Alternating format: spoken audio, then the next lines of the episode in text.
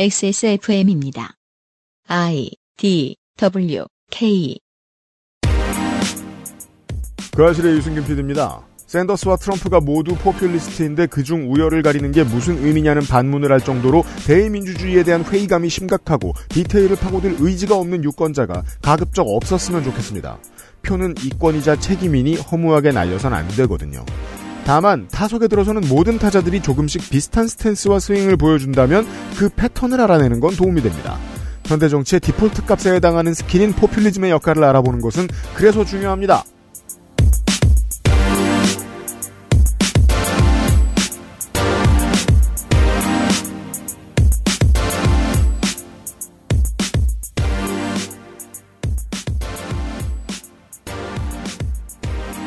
작년 안에 서울시의 매입 임대주택 공급 실적은 계획 대비 20%에도 훨씬 못 미치는 수준을 나타냈습니다.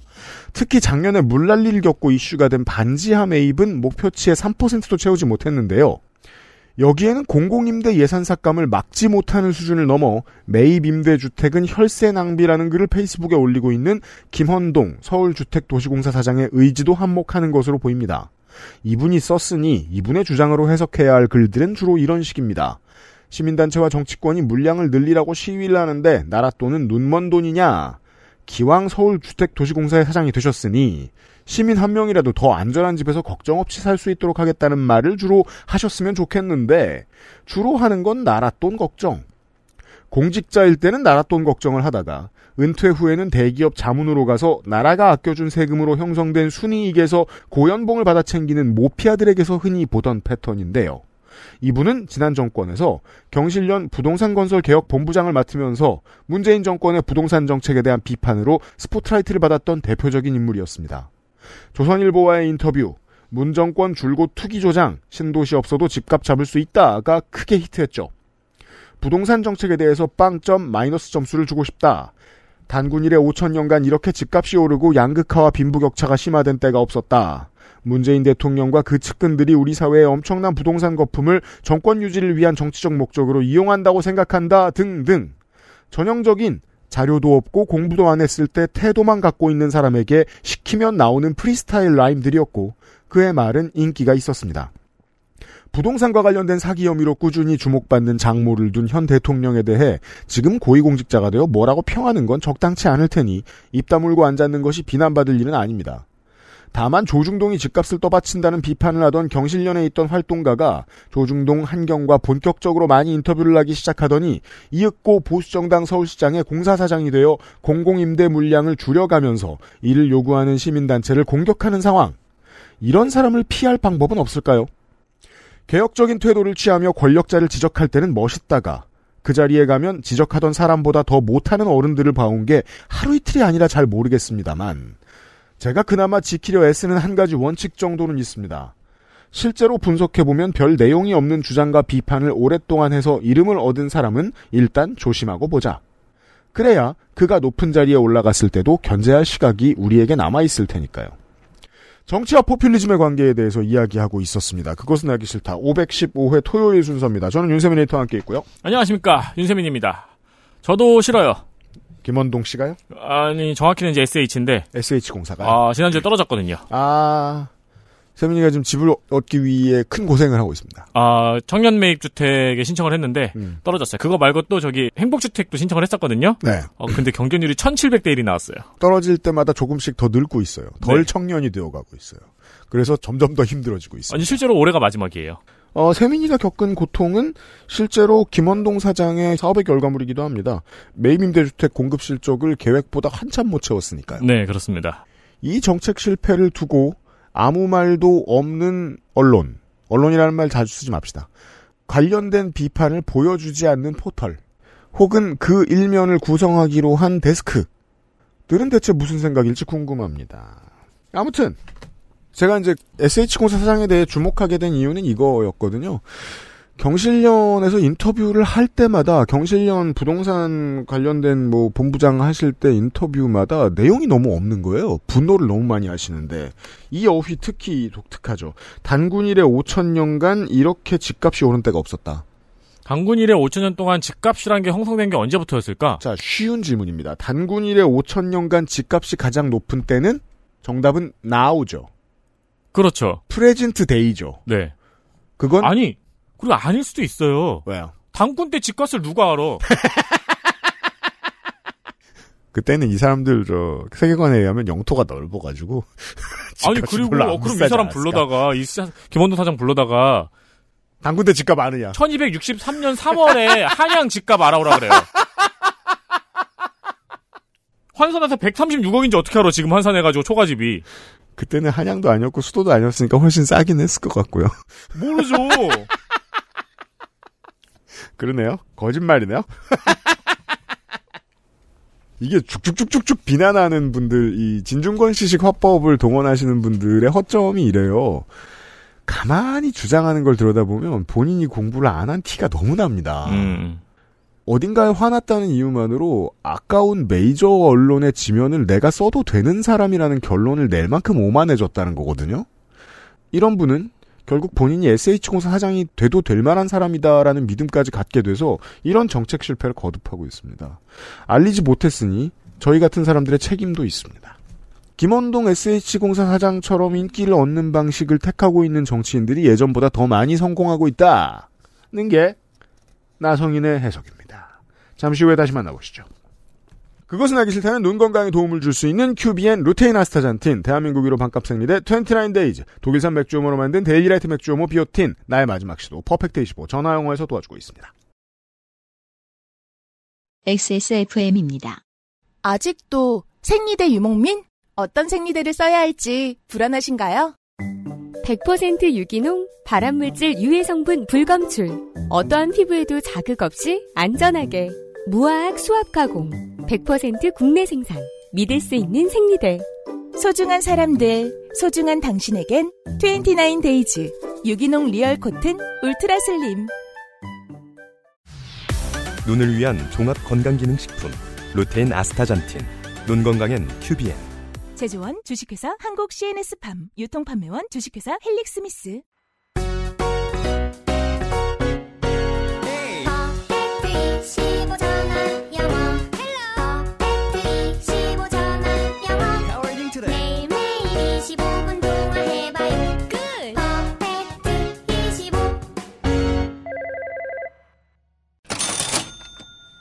Skype를 통한 1대1 수업.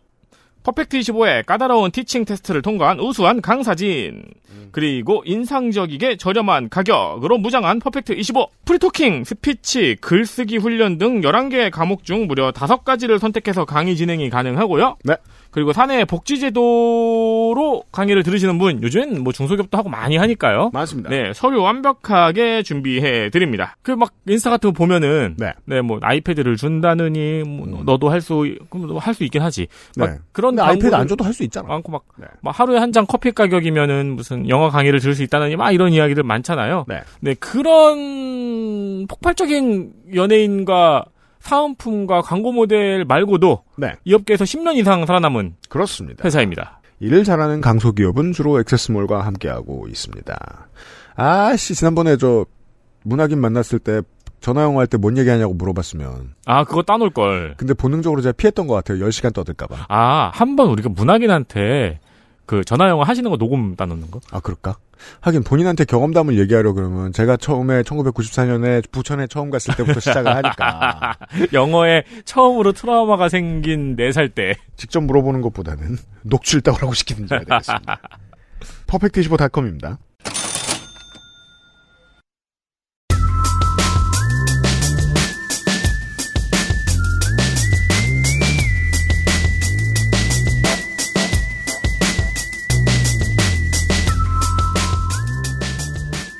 먼 나라 이웃 동네. 나성통신.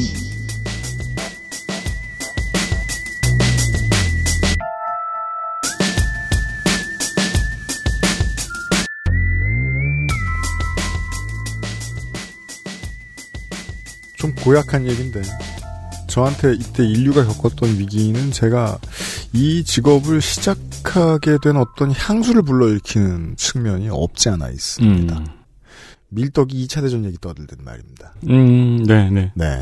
우리는 인류를 집어삼킨 아, 미국발 금융위기 이 말 너무 웃긴 게 상당수의 적지 않은 수의 미국 언론이 이걸 아시아 탓이라고 하는 데가 많아요. 오. 아, 그렇죠. 왜냐하면 그때 미국이 이제 경기 좋을 때 국채를 아시아에서 너무 많이 산 거예요. 아.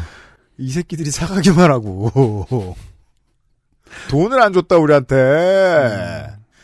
그래가지고 우리가 힘들어진 거다라는 해석들도 꽤 있어요. 여튼 다시 말해, 저는 그렇게 생각하지 않죠.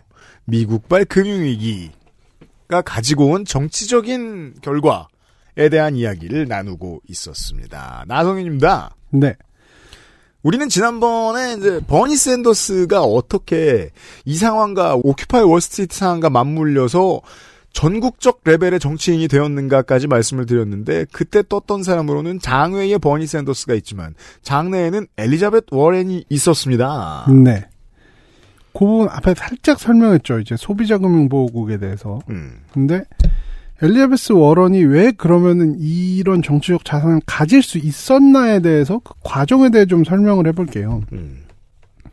정계 입문하기 전에 워런은 가장 큰 경력이 아무래도 하버드 로스쿨 교수였다는 건데 네. 그 중에서도 파산법 강의로 유명했습니다. 음. 그러니까 이러한 자리를 얻을 수 있었던 거는 더 젊었던 시절에 네. 파산에 관해서 좋은 연구를 했었는데 음. 이제 텍사스 대학교에서 교수를 했었거든요. 음. 근데 동료 두 명과 함께 왜 미국에서 개인 파산이 많아지는지에 대한 연구를 했습니다. 요걸 좀 소개해 보죠. 어. 네. 그가 이런 연구를 통해서 내린 결론은 파산자의 대다수가 의료 비용이나 실직 때문에 피해를 입은 중산층이라는 거였습니다. 말리 밖에서 보는 우리는 바로 알겠는데 미국 사람들 원래 그렇게 불안하지 뭐 이렇게 알겠는데 연구까지 해야 된단 말이에요?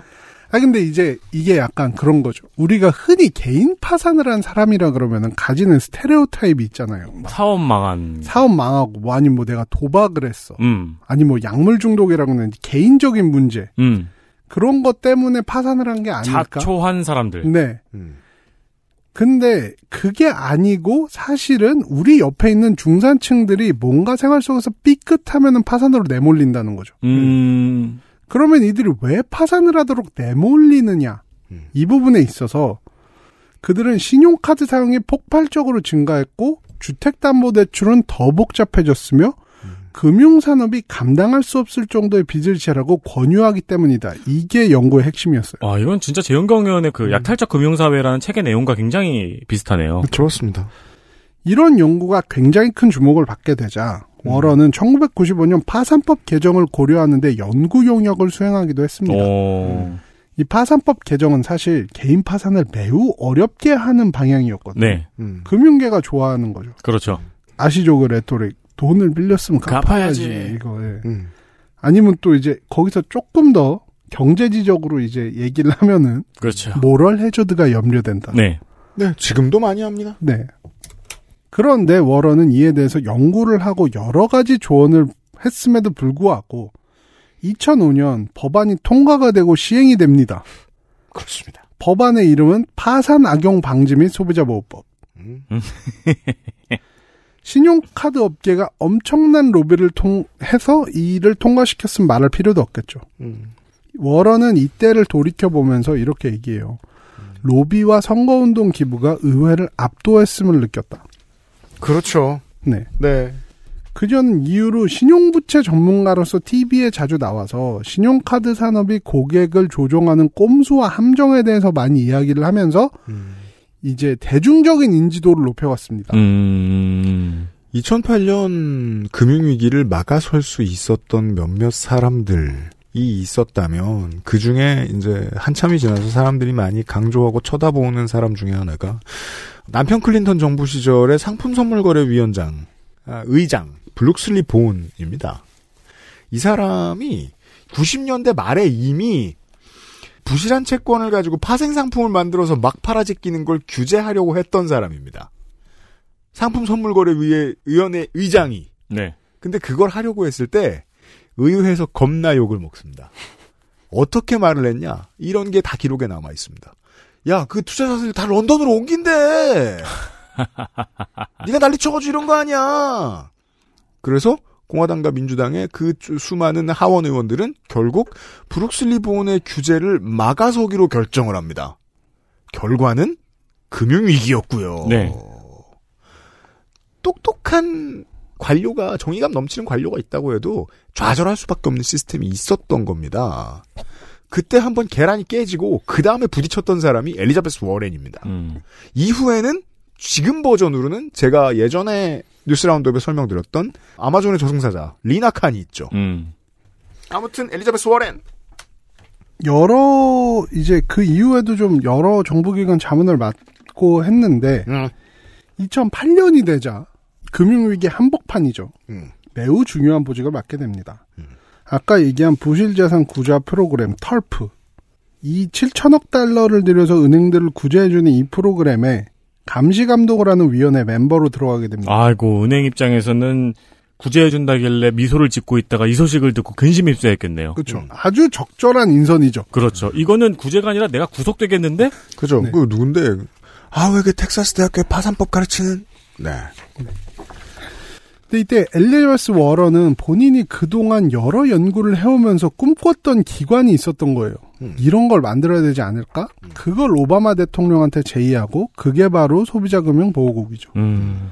워런의 학자로서 주요 연구 테마가 이제 금융 피해를 받아서 파산을 한 사람들에 대한 것이었고 음. 이후 정치계에 직접 진출을 하지 않았어도 이런저런 공직을 맡았을 때 또한 이것과 관련된 일을 많이 했습니다. 음. 사실 이 기관이 처음 생길 때부터 초대국장을 워런이 맡는 게 좋겠다는 이야기가 나왔는데 아마 이때부터 워런은 임명직보단 선출직에 관심이 있었던 것 같습니다. 네, 이건 갈리죠. 네. 어쩌면 그럴 수 있죠. 저런 걸 만들면 좋은데 조기 장은 엄청 털려. 그건 내가 제일 잘 알아. 그럴 네. 수 있죠. 음. 그 그때 이제 어 엘리자베스 워런이 오바마 대통령의 특별 고문이었는데 음. 그러면서 이제 이 기관을 만들고 또 초대국장의 임명에도 깊이 개입을 해서 네. 이제 리처드 코드레이라는 사람을 지명을 했어요. 코드 인사군요. 네. 죄송합니다. 음, 그분 바로 그대로 초대국장이 됐고 음. 참고로 이 리처드 코드레이 국장은 2017년 말까지 국장직을 계속 유지하면서 트럼프 초기 때까지 했어요. 네. 음. 오바마 행정부 내내 여러 가지 활동을 해왔습니다. 어, 9년을 일을 했나 봐요, 네. 그럼. 음. 오바마 김상조. 음. 그쵸. 가장 대표적인 소비자 금융 보호국의 활동 몇 가지만 꼽아보겠습니다. 최대 400%의 이자를 물릴 수 있는 소규모 단기 대출 제도에 대해서 이런 게 있어요? 네. 진짜 리터럴리 간을 내먹는 그렇죠. 이건 야. 저기 일본 아니에요? 사채권 우시지마 아니에요? 미쳤네요.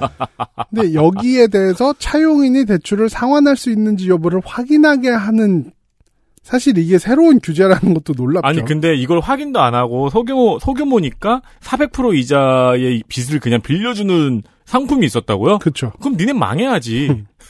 고리 대출이 무서운 건 천억 대출이 아니에요. 백만 원 대출이지. 그렇죠. 네.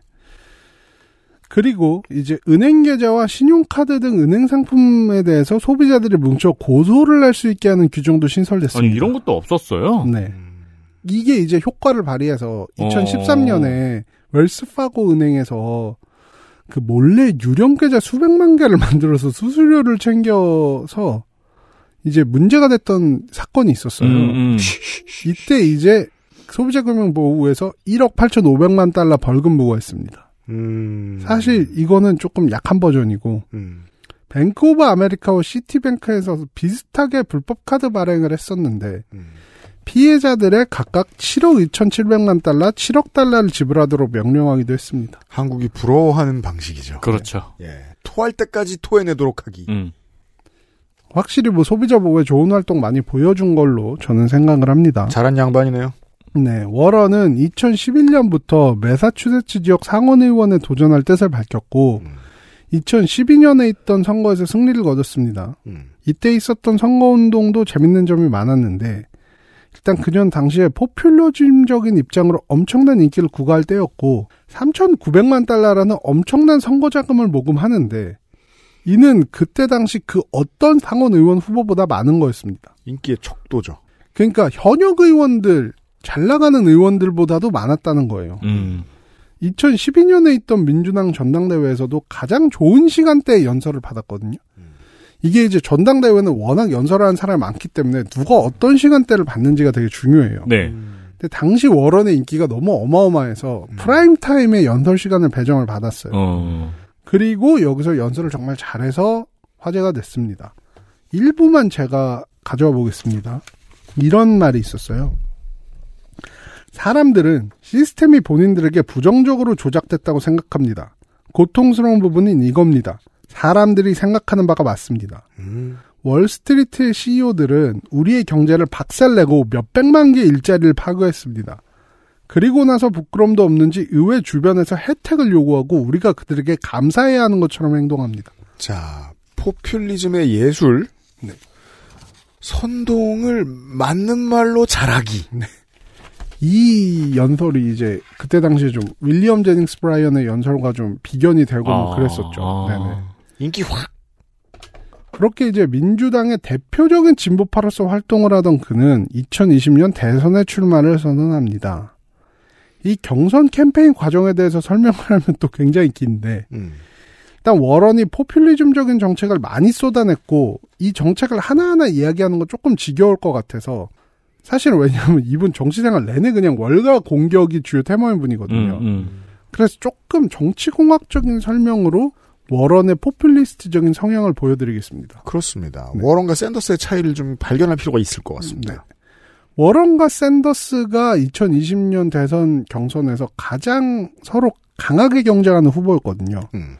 이제 전통적으로 안정적이고 보수 친화적인 면을 갖고 있는 바이든이 앞서 나가는 와중에 진보 개혁 성향의 그러니까 조금 더 비약하자면 포퓰리스트적인 성향의 유권자들은 음. 샌더스나 워런 혹은 부티지지 그렇죠. 정도를 밀어주려는 의도가 있었습니다. 부티지지는 뭐랄까요? 명품 장신구 같은 역할을 했습니다. 그렇죠. 대선 경선 과정에서. 왜냐하면 젊고 아직 보여준 게 많지 않았는데 스펙만으로 사고 싶은 물건에 음. 해당했기 때문에 부티지지에 대해서 설명드린 적이 있습니다. 네. 그 샌더스나 워런이 그래서 사실은 서로 가장 세게 경쟁을 해야 되는데 음. 좀 정책도 비슷한 면이 있고 그러니까 음. 상호 불가침 조약 같은 걸 맺고 음, 있었거든요. 음. 근데 하지만 샌더스 쪽에서 먼저 워런은 엘리트주의자라는 공격을 했습니다. 선빵! 근데 이게 이제 공격의 재료가 벌써 이들이 포퓰리스트라는 걸 보여주는 어, 거예요. 어. 너는 엘리트주의자잖아. 이렇게 공격을 하는 거예요. 네가 엘리트주의자잖아. 네. 마치 윤석열 지지자들이 나경원이 빨갱이로 보이는 것 같은. 어, 그렇죠. 그렇죠. 네. 워런 측에서는 샌더스가 성차별적인 발언을 했다고 이제 서로 마타도어를 굉장히 많이 했습니다. 음. 근데 이제 워런 측의 캠페인이 좀 결정적으로 실패했다고 얘기되는 원인 중에 하나가 여기에 있는데 음. 샌더스의 성차별적인 발언의 근거를 좀 제대로 제시하지 못하면서 어. 지지율이 팍 깎였어요. 음. 그래서 여러 면에서 봤을 때 워런과 샌더스는 주류 정치계와 시민사회계에서 불어닥친 포퓰리스트적인 흐름을 상징하는 두 후보가 된 거죠. 네. 이게 좌와 우를 구분할 필요도 없습니다. 이 궁금증 있죠. 저 사이다쟁이 시원할 때 겁나 시원한데 아닐 때는 왜 이렇게 물음표가 크게 뜨지? 그건 시원할 때 시원한 것과 동일한 이유죠. 선동이 가지고 있는 힘과 하- 동일한 한계. 음. 그 한계는 가지지 않을 수 없는 겁니다. 네. 선동은 필요한 만큼의 부작용을 언제나 가져다 줍니다. 근데 억울하죠? 뭘 선동 얘기하면서 워런과 샌더스만 얘기합니까? 저기 당선자 있는데. 음, 음. 음. 작년 대선 얘기 아니죠? 네. 아닙니다. 음. 그러면 얘기하셨듯이 이제 이게 민주당에만 영향을 미쳤냐? 아니죠. 공화당에는 훨씬 더 큰 영향을 미쳤습니다. 그렇죠. 뭐 워런이고 샌더스고 지금 사실 근데 그 단어, 그 영향 어떻게 미쳐졌냐? 딱 한 단어로 줄이면 트럼프. 네. 트럼프는 반 엘리트주의 포퓰리즘을 하다 하다 못해서 이제 가상의 엘리트 그룹을 만들어서 적대시하고 있잖아요. 어. 네. deep state 이런 네, 거, 네. 음. Pizzagate 이런 거를 하니까 음. 그러니까 포퓰리즘은 그냥 공화당을 먹어버렸어요. 그렇습니다. 네, 그 민주당은 그냥 같은 사람들과 일부 새로운 사람들로 우클릭을 좀 했거든요. 근데 공화당은 먹혔죠. 네. 왕 하고 근데 이게 얘기가 끝날 수도 있습니다. 이렇게 어쨌든 포퓰리스트들은 민주당의 대선 후보가 되지 못했지만 세상에서 가장 강력한 포퓰리스트인 트럼프가 공화당 경선에서 승리했고 심지어 대통령까지 됐으니까 이거 뭐 이야기 끝난 거나 마찬가지죠. 음. 근데 앞에서 우리가 월가 점령 시위 살펴봤듯이 여기도 좀 계보를 살펴볼 필요가 있습니다. 음. 왜냐하면 전문가들은 그동안 미국에는 포퓰리스트 운동이 있었지만 트럼피즘은 쭉 있어 왔던 이런 우파 포퓰리스트들과 뭔가 좀 다르다고 이야기를 하고 있기 때문입니다. 실제로 그 두 세력이 서로를 싫어하고요. 네. 일단 보수 진영 쪽에서 음. 포퓰리스트 운동은 20세기부터 꾸준히 있었습니다. 아까 얘기하신 그 대공황 시대부터 음. 그때부터 이제 포퓰리스트 운동이 항상 있었는데 네. 이때마다 이제 여러 정치적 어젠다에 대응하는 의미로 터져온 그런 성향이 크거든요. 음. 2008년쯤에 공화당에서 크게 일어났던 게 이제 이런 금융위기에 대응해서 터져나온 좀 인기를 얻은 게 티파티 운동이고 음. 이 티파티 운동의 가장 핵심은 오바마 케어가 표방하는 전국민 의료 보험에 대한 반대 이것이었습니다. 그렇습니다. 전통적으로 미국 공화당의 포퓰리스트. 네. 그러면 그냥 본능적으로 튀어나온 단어입니다. 티파티. 음. 티파티라는 아이돌 그룹이 우리나라에 있는 거 아니야? 그래요? 그래요? 정말요? 여성인데요. 이럴 수가. 이름이 티파티야! 까데밋! 미국인들이 경천 동지할 거란 말입니다. 10대, 20대 한국인 여성들인데 이름이 티파티야! 정말 차를 많이 마시는 그런 의미인가요? 그게 아니면 매파들일 거란 말이에요. 아, 자, 국내 최초 우파 케이팝 아이돌. 그죠. 어, 그쵸. 적극적 우파. 아, 이 전통적 티파티는 말입니다. 네, 전통적인 티파티의 이미지는 뭡니까? 와스프죠. 그쵸. 그리고 한적한 교회에 비싼 집에 살아요. 그쵸. 돈이 많고요. 그리고 작은 정부를 말하고요. 네네. 집에 총이 있고요. 사실은 작은 정부를 말하지만 본인의 속마음은 아 세금 너무 많아 이거죠. 바로 그겁니다. 그 포퓰리즘을 상징하는 게 티파티고 그 티파티라고 스스로를 생각하는 사람들은 2016년 공화당 대선 경선에서 주로 테드 크루즈를 밀었다고요. 네. 그래서 가장 충격받은 사람들이 티파티였습니다. 트럼프라고? 음. XSFM입니다.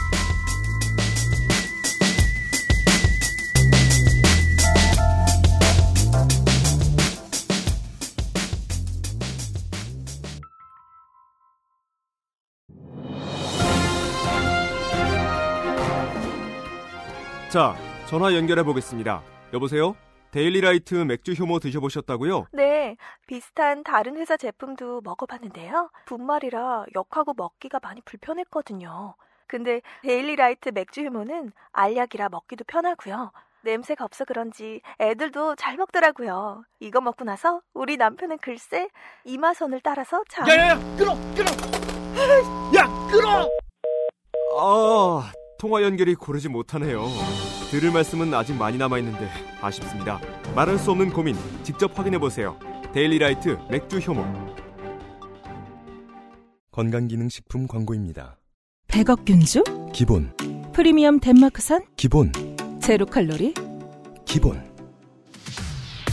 기본은 충분하다. 이제는 맛있게. 눈꽃처럼 사르르. 프리미엄 유산균. 큐비엔 사르락토. 제조원 빛보단 유통판매원 주식회사 헬릭스미스.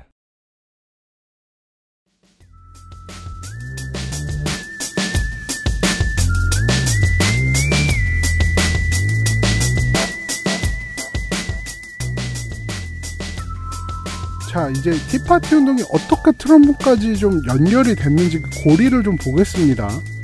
티파티 운동. 세계 시사 시간에 항상 배우는 그 보스턴 티파티에서 가져온 보스턴 겁니다. 자사건. 네. 네. 이게 굉장히 상징적인 게 보스턴 티파티는 영국 사람들이 미국으로 가는 차에 많은 세금을 부과했고 이에 대해서 불만을 품은 사람들이 당시 차를 바다에 던진 겁니다. 고등학교 때 늘 이 부분을 배우면서 그 생각만 했죠. 음. 그럼 바닷물이 홍차 맛이 났을까? 그니까요. 향이 좋았겠고. 그러니까요. 사실 뭐 배에서 차를 바다로 던진 게뭐뭐 얼마나 큰 일이냐. 음.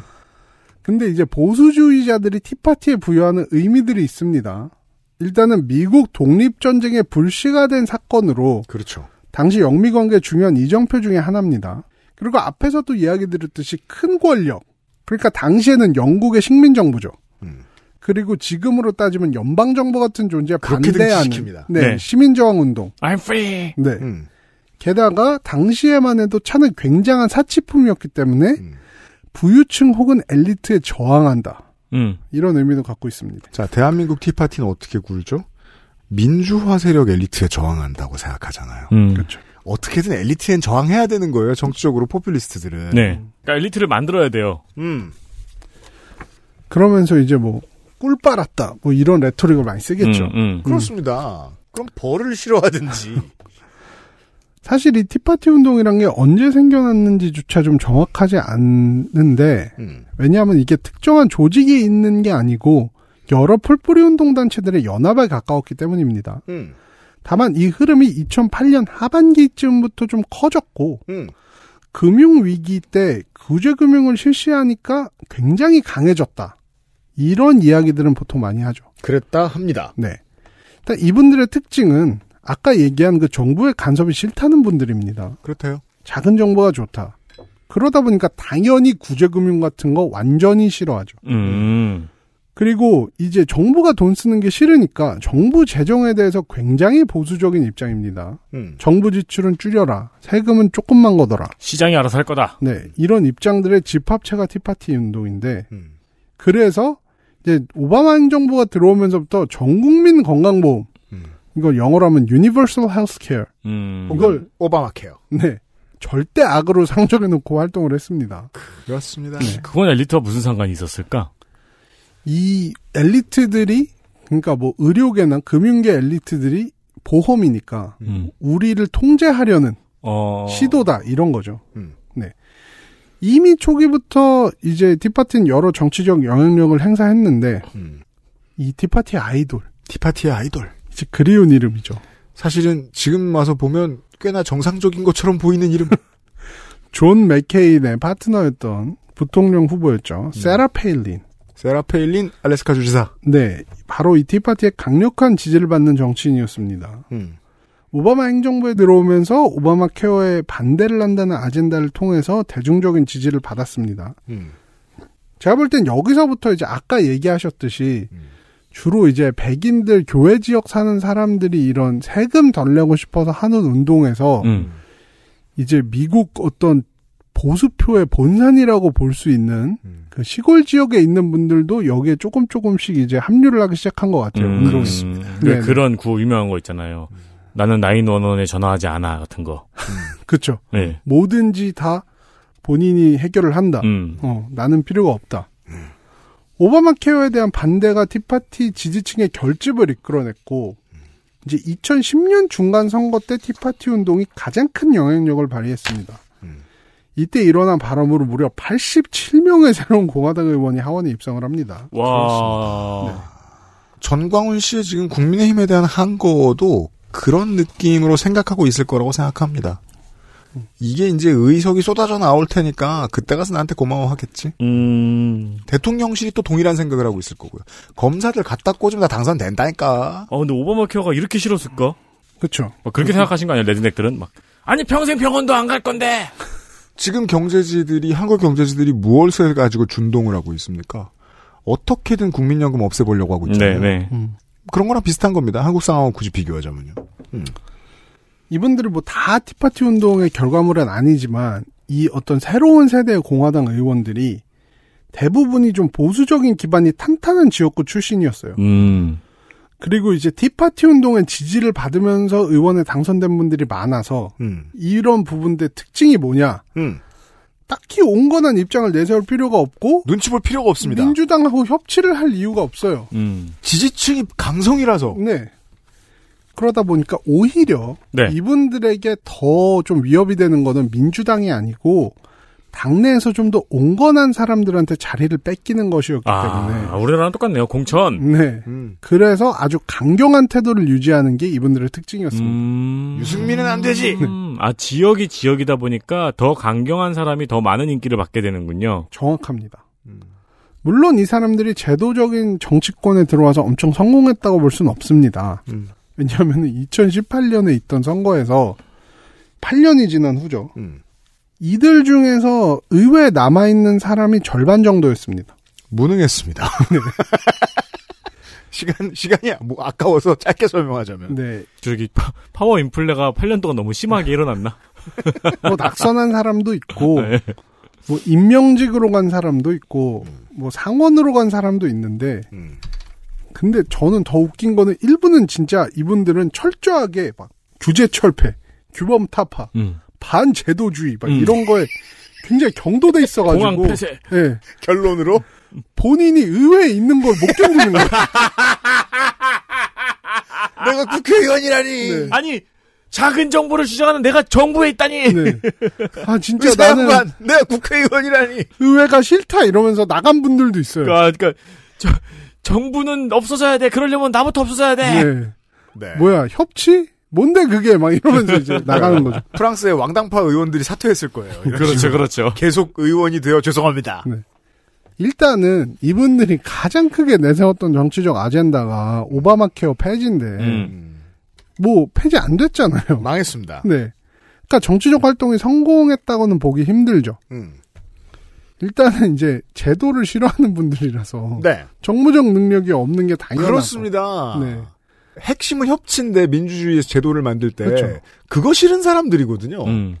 그러니까 강경파니까 협치도 싫어요. 싫지. 네. 네. 그러니까 정치적 성과를 낼 수가 없죠. 심지어 여기 얽매여 있는 것도 싫어. 네. 그러니까 우리가 시사 아카데미에서 MZ 노조에 대해서 했던 얘기 아니에요. 정치를 그렇게 싫어하는데 정치 안 하면은 성과가 못 받을 거 아니에요. 그죠. 걔들은 망합니다. 요즘 다시 쓰임새가 있더라고요. 그런데 이분들이 미국 정치계에 절대 이제 빠질 수 없는 음.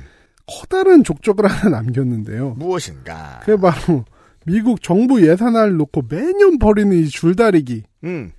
이분들이 바로 남긴 족적입니다. 음. 이런 정치적 입장을 가진 분들은 작은 정부를 좋아하잖아요. 음. 그래서 제일 싫어하는 게 정부 지출이 늘어나는 거예요. 아 예산을 신나게 후려쳤군요. 네, 그래서 아주 강력하게 경계하니까 티파티가 이제 본인들 주요 업적으로 내세우는 것 중에 하나인데 음.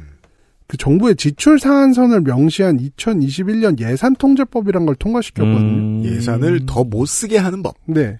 이 때문에 미국 정부는 매년 예산안과 지출안을 가지고 의회에서 씨름을 하고 있고 음. 저 아직도 이게 생생하게 기억나는데 음. 2013년엔 정부 전체가 몇 주간 셧다운이 돼서 음. 공무원들 집에서 놀고 있었어요. 2013년 정부 셧다운이라는 게 이제 보면은 이채롭죠. 사실 음. 그동안 본 적도 없는 뉴스고 거의 그쵸. 우리 삶에 네. 나중에는 그런 일도 생겼죠. 공무원들이 하도 급여를 못 받고 그냥 계속 가만히 집에 있다 보니까 garage sale을 하죠.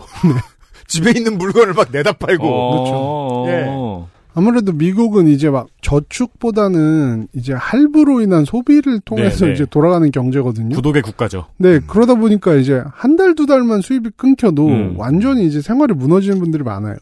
그렇습니다. 사실 여기까지만 보면 음. 티파티 운동은 과거 미국에 계속 있었던 일반적인 우파 포퓰리스트 운동하고 크게 다르지 않습니다. 보통 이런 운동은 10년 내외 정도로 그 영향력과 힘을 유지하면서 어떤 아젠다에 대해서 막 싸움을 하다가 네. 스물스물 사라지죠. 네. 일단 말초 신경을 자극하는 방식으로 뜨다 보니까 대중들이 질리고요, 쉽게. 음. 그런데 풀뿌리 운동으로서 티파티가 좀 수그러든 2012년 이후에 음. 상당히 새로운 경향이 눈에 띕니다. 이 제도와 규범에 대한 불신, 이게 약간 포퓰리즘적인 입장이죠. 네. 엘리트에 대한 게 싫다. 이게 점점 더 음모론 쪽으로 진화를 하면서 티파티에 열렬한 지지를 보냈던 유권자들이 그 중에 일부가 음. 음모론 쪽으로 끌려가기 시작합니다. 아니 이 나라 시민은 로스웰 때문에 그런가 음모론에 왜 이렇게 약해요? 그쵸. 분노는 로맨틱한 스토리에 대한 제공이 기본으로 이루어져야 됩니다. 그럴듯한 가짜 극적인 이야기. 네. 근데 그것의 공급이 끊겼잖아요. 왜냐하면 실력들이 없으니까 이 스토리만 제공하는데 재주가 있는 정치인들이. 자, 그 공급이 끊겼다. 그럼 사람들은 뭘 원하냐? 정치인? 아니에요. 그 가짜 스토리. 그러면 그 가짜 스토리만 전문적으로 제공해주는 사람들이 좀 더 전문적인 데서 나타납니다. 그게, 로스웰. 음. 그게 바로 그들이 원하는 음모론 중에 가장 각광받았던 게 바로 오바마 출생에 대한 루머. 오바마가 오바마, 사실은 딸이에요. 오바마가 이제 중간 이름이 후세인이고 그렇죠. 네, 그게 사실 뭐 가질 수 있는 거잖아요. 네. 뭐그 이름을 가졌다고 해서 뭐. 뭐 반드시 이슬람을 믿어야 되는 것도 아니고 네. 음. 뭐 설사 이슬람 종교를 가진 사람이 미국의 대통령이 된들 그게 문제가 되는 것도 아니고 미국인이기만 하면 되니까요. 네, 네, 뭐 네. 어려워요? 모든 김씨가 한국인은 아니잖아. 그렇죠. 음. 그 옛날에 짤 돌던 것 중에 이제 김수학 선생님인데 국어 가르치시던 분 그렇죠. 있잖아요. 그런 것처럼 후세인인데 그냥 독실한 기독교인일 수도 있는 거잖아요. 있고요. 네, 네네. 후세인 스님, 그, 그런 건데 석가모니 신부일 수도 있고요. 굳이 이거를 어떻게든 연결시켜 와서 오바마가 사실은 외국에서 태어나서 대통령 자격이 없고 심지어 음. 무슬림이다라는 루머가 광범위하게 퍼졌습니다. 네. 이 외국에서 태어나서 미국을 점령한 후대들이 네. 그런 짓을 하고 있어요. 이렇게 오바마 출생에 의문을 제기하는 사람을 뜻하는 말이 있었어요. birther. birther. 네, birthday 할때 그 birth 태어난 것에 대해서 문제를 제기한다 그래서 birther. birther 네. 되게 아무데나 ER 붙이면 개멍청해 보이잖아요. 그러니까요. 그 이렇게도 붙이는구나. 지구 편평론자, 플랫 어서 같은 거죠. 아 근데 우리나라도 요즘에 인스타 같은 거 보면은 생일러라고 하잖아요. 생일자를. 아, 생일러. 하, 근데 여기는 우리나라 말로 하면은 생일 의문로? 뭐 그죠. 이런 거겠죠. 생일 의문자. 네. 그 오진요. 음. 그렇죠. 근데 여기에 이제 벌써 중에 대장이 바로 도널드 트럼프였거든요. 그렇죠. 음. 근데 이상하게 저는 여기서부터 사실 트럼프가 본인이 정치계에 투신할 거를 염두에 둔 게 아닌가라고 생각하는 게 음. 당시에 트럼프가 정치인이 아니었거든요. 네. 셀럽이었죠. 아니 네. 근데 돈이 그렇게 많아서 이렇게 심- 인생이 심심한가 보다. 네. 근데 이 음모론을 계속 제기하고 막 정치 관련 프로나 뉴스에 나오면서 계속 오바마한테 출생 증명서 내놔라. 어 진짜 오진요네. 네, 너 외국인이잖아, 외국인이잖아, 막 이랬어요. 그러니까 저격수 하던 시절에 홍준표나 하던 짓인 거예요. 네, 네. 이게 무슨 소리냐? 초선 의원이 할 만한 짓을 한다는 거거든요. 음, 음. 예, 장외에 있는 연예인이 할 짓은 아닌 거예요. 그쵸. 그래서 티파티를 지지하던 사람들 중 일부는 음모론과 함께 트럼프에 빠져들었습니다. 트럼프에 빠져든다. 네, 트럼프의 주장은 아주 간단하고 강력하며 파워풀한 것. 네, 트며들기 좋아요. 네, 왜냐, 딱 이거예요. 양대 정당, 음. 모두 특수 이익 집단이 차지를 하고 있다. 음. 정치적, 경제적, 문화적 엘리트들이 모든 이익을 다 가져가고 있다. 자, 지금 총선 1년 앞이니까 한국에서도 이런 말 할 사람들 많거든요. 네. 다른 방식으로 얼마든지 제3정당은 나타날 수도 있기는 있습니다만 이런 말 근처라도 하면 집어 던지셔야 됩니다. 그렇죠. 네. 이거 지금 정광훈 씨가 하는 말이잖아요. 네. 양대 정당은 지금 희망이 없다. 그러니까 양대 정당의 공천권을 날달라. 이런 말에 굉장히 소프트한 입문 같은 게 국회의원 수 줄이자는 거예요. 그렇죠. 네. 이 메시지에 바로 따라붙는 게 이거죠. 그래서 그런 워싱턴 DC 정가를 뜻하는 말이죠. 네. 워싱턴 DC와는 거리가 먼 정치적 아웃사이더인 나를 밀어라. 음. 이런 말 하는 사람들은 한국에도 엄청나게 많죠. 사실 요렇게 한국에서 요렇게 등장했던 가장 최근의 정치인은 안철수였고요. 네. 저는 이제 안철수 씨는 그런 one-hit wonder로 끝나지 않고 지금까지 경력을 이어가는 게 존경스러운데. 어, 그렇죠. 네. 그 사실상 one-hit wonder인데 너무 오래 활동한 그러니까 김흥국 씨 같은 거죠. 네, 그렇죠. 히트곡이 하나인데 네. 그걸 평생 부르고 있어요. 김흥국 씨는 심지어 호랑나비의 리믹스가 매- 거의 매년 나오잖아요. 그렇죠. 네. 그리고 나서 나중에 그런 one-hit wonder 대선 후보를 만들죠. 뭐 어, 그러네요. 저는 그래서 그걸 보면서 이제 저는 사실 안철수 처음 봤을 때 음. 문국현 씨 비슷한 분인가? 뭐 이런 생각 했거든요. 그렇죠. 근데 아직도 활동하고 있다는 게 좀 대단하긴 하죠. 그래서 헬마우스가 반성을 하게 만들었죠. 다행입니다. 그런 데 지금까지 활동을 하는 것도 대단한데 이 사람은 대통령이 됐어요. 됐어요. 돼버립니다. 이제 안 그래도 좀 여러 측면에서 소외를 받고 있던 정치적, 경제적, 문화적으로 소외를 받고 있다고 느끼는 그런 유권자들한테 음. 본인들이 경멸하고 무시당한 이유가 엘리트들 때문이다. 이 서사는 매우 매력적으로 느껴졌을 겁니다. 네. 그 확실히 그런 생각은 들더라고요. 적어도 대통령제인 나라 그리고 북미에서만큼은 포퓰리즘은 우파 쪽이 좀 더 잘 먹히긴 하나 보다. 음. 네. 양쪽 다 기수는 있는데. 그렇죠.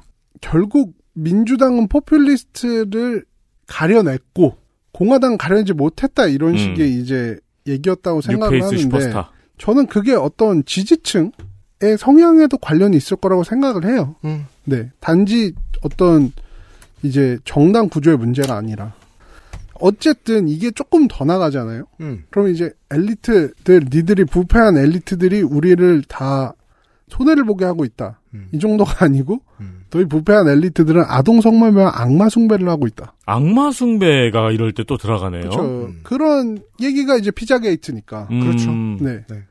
여기까지 이어지는 겁니다. 음. 트럼프도 본인의 지지자들이 티파티를 지지하던 사람이란 걸 정확히 알고 있습니다. 음. 이 인터뷰에서 얘기를 했는데 이렇게 얘기했어요. 음. 그 사람들은 여전히 그곳에 있습니다. 그들은 견해를 바꾸지 않았습니다. 티파티는 여전히 존재하지만 음. 지금은 미국을 다시 위대하게 마가죠. Make America Great Again. 네. 음. 이런 이름으로 불리고 있습니다. 다시 말해 내가 이 당을 먹었다는 선언입니다. 네. 그러니까 뭐라 그래야 되나?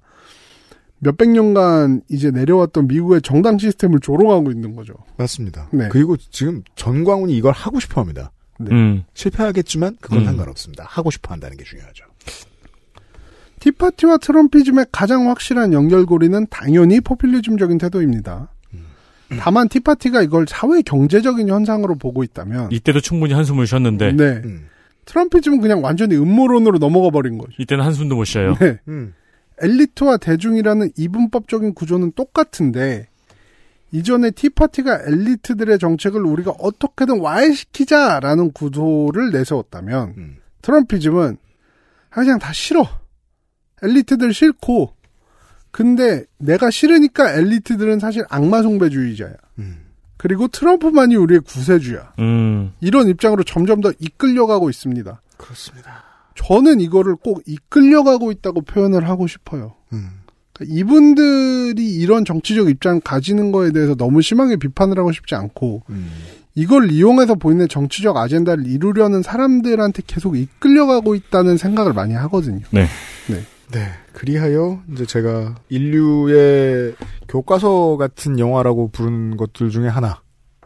2006년에 나온 겁내 싸게 만든 B급 풍자 영화. Idiocracy의 예언이 모두 다 맞아떨어지게 되는 겁니다. 그 영화의 주된 플롯은 뭐죠?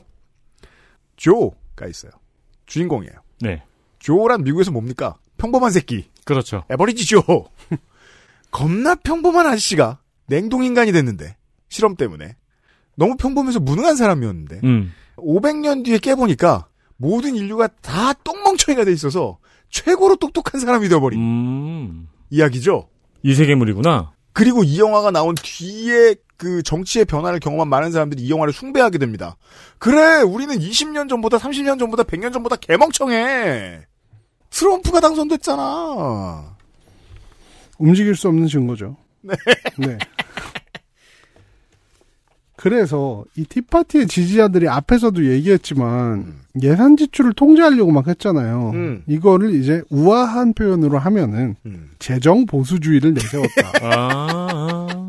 네. 아까 조지 산토스 때도 얘기했었죠. 네. 이런 분들이 이제 예산 지출에 되게 민감하고 음. 이런 걸 통해서 혐오를 드러내려 한다. 네. 내 말이 씨알이 안 먹히면 더 쉽게 속아줄 지지자를 찾아야 되거든요, 정치란. 근데 이제 그런 썼던 티파티 지지자들이 음. 트럼프 임기 동안 예산 적자가 미친 듯이 늘어나서 4조 달러 가까이 더 썼음에도 불구하고 아무런 이의를 제기하지 않습니다. 네. 원래 뉴스 보고 화내는 사람들이 아니었던 겁니다. 네. 이쯤 되면 이건 그냥 정치적 입장이라기보다는 종교적 입장에 더 가까워지고 있다고 봐야 합니다. 그것도 정치죠. 그러니까 분노만 채워주면 나머지는 아무것도 문제가 되지 않아라고 생각하는 유권자가 다수인 것도 정치죠. 그런데 이게 어떻게 보면 좀 웃기면서도 슬픈 일인데 음. 티파티든 트럼피즘이든 전체적으로 이제 비슷한 점이 규범을 싫어하고 제도를 경멸하고 정치적 타협을 받아들이지 않는다 음. 이런 점인데 그러다 보니까 티파티든 트럼피즘이든 별로 이제 정치적으로 이룬 게 없거든요. 왜냐면 비판만 했으니까요. 네. 음. 그런데 티파티와 트럼피즘이 다른 건 이거예요. 음. 티파티는 정치적으로 실패하면 이에 실망을 하고 지지를 거두거나 하는 과정이 있습니다. 네. 네. 티파티 운동이 사그라든 것도 이런 이유 때문이죠. 그죠. 그 실질적인 평가가 뒤따르죠. 뭐? 총기 등록제를 한다고? 티파티 어디 가서 나오라 그래. 음, 음, 음, 음. 뭐? 오바마 케어를 한다고? 티파티 어디 가서 나오라 그래. 음, 음. 하지만 트럼프의 지지자들은 그럴 필요가 없습니다. Trumpism은 트럼프가 뭔가 실패를 한다. 그러면은 어떤 이유 때문이든 트럼프가 방해를 받아서 이런 성과를 거두지 못했다고 얘기하고 끝냅니다. 음. 여기서부터는 대통령이 아니라 JMS 아니에요. 네. 대표적인 게 이제 deep state라는 행정부의 엘리트 비밀 집단들이 끊임없이 트럼프를 방해해서 트럼프가 집권 기간 내내 소기의 성과를 이루지 못했다. 음, 이게 좀 더 인지부조화적인 레벨까지 끌려가면 음. 뭐 알고 보면 주류 언론이 다 조작해서 그렇지 지금 아. 현재 트럼프가 대통령이고 바이든 오바마는 이미 처형됐다. 음. 이런 주장까지 가면서 이제 이거를 우리가 큐아논이라고 부르죠. 그쪽 색으로 가는 방법이 되게 쉬웠는데 진심으로 간절하게 믿음은 간다 그랬나 그랬어요. 네. 쉬우면서 어렵죠. 네. 왜 대체 현실을 사람이 찾게 만드는가는 언제나 답은 언제나 궁금한 이야기 Y에서 나옵니다. 현실의 고달픔을 이겨낼 자신이 전혀 없고 이겨낼 생각도 없는 사람. 음. 이유는 다양하겠지만 그런 사람은 많죠. 그런 사람이 많이 늘어나는 세상은 정치를 잘 못한 세상이죠. 음. 그런 정치를 잘 못한 세상은 정치를 잘 못할 지도자를 뽑을 수밖에 없는 이상한 반복. 두 세계를 통합하겠습니다. 트럼프는 이거 너무 잘 알고 있어요. 그러니까 저는 사실 어 뭐 그런 얘기들 가끔 하잖아요. 막 트럼프가 뭐 막 실수로 대통령이 돼가지고 뭐 음. 황당해하고 있다. 막 이렇게 사진 찍으면서 밈처럼 돌려보고. 아. 저는 전혀 그렇게 생각하지 않아요. 트럼프는 본인이 가지고 있는 정치적 자산과 그 지지자들이 원하는 거 아주 정확하게 파악하고 있습니다. 음. 이 사람이 제가 볼 땐 머리가 좋다기보다는 음. 이런 동물적인 감각이 있어요. 제가 볼 때는. 사업에 대한 이것도 사업인 거죠 트럼프한테는. 음. 본인이 능력이 없어서기도 한데 일단 기본적으로는 본인의 유권자들, 본인의 지지자들이 정책적인 혹은 정치적인 해결책을 듣고 싶어 하지 않는다는 걸 알아요. 그들이 원하는 거는 분노를 표출하는 것 뿐이다. 이걸 너무 잘하니까 네. 그걸 이용해서 벌어진 일이 바로 2020년 1월에 있었던 국회의 사당 습격 사건. 네. 네. 너무 공포스러운 일에 너무 우스꽝스러운 비주얼. 네, 네. 맞아요. 그래서 사람들은 트럼피즘이란 것이 결국 오래 지속되지 못할 것이고 알맹이나 실체가 없는 것이라고도 얘기를 합니다. 지나친 낙관론입니다. 네. 그 다음 대안이 또 어떻게 생겨먹은 놈이 나올 줄 알고. 그렇죠. 지금까지 보셨듯이 음. 2008년 금융위기에서 생겨난 우파 포퓰리즘은 결국 트럼피즘이라는 결과로 나왔습니다. 음. 전에 제가 2016년 선거 결과에 대해서 다른 분들이랑 이제 뭐 토론?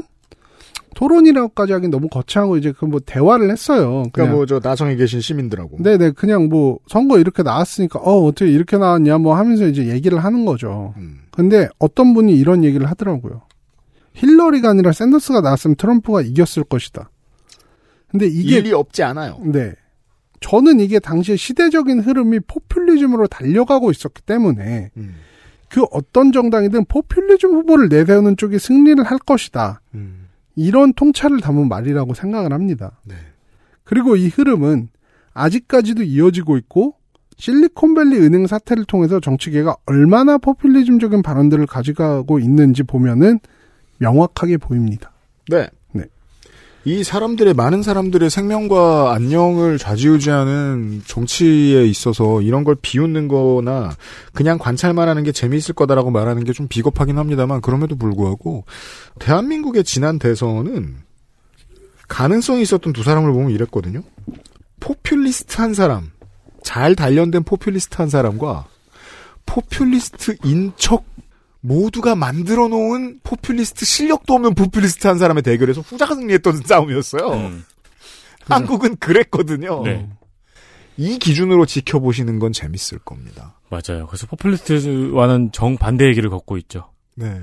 그러니까 현재 민주당 지도부에 대해서 반감을 가지고 있는 민주당 내부의 인사들도 그 점이 못마땅한 거란 말입니다. 우리 그 전에 받들어 모시던 사람들은 적어도 포퓰리스트는 아니었다. 음. 라는 지점이 마음에 들지 않는 음. 거예요.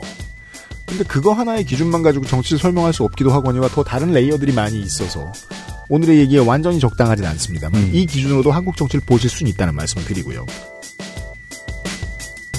XSFM입니다.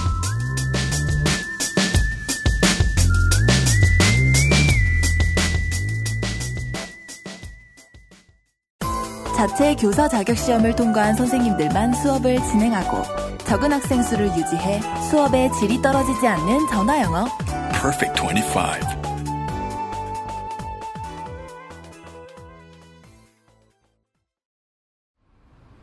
좋아요. 진짜 확실히 좋아졌어요.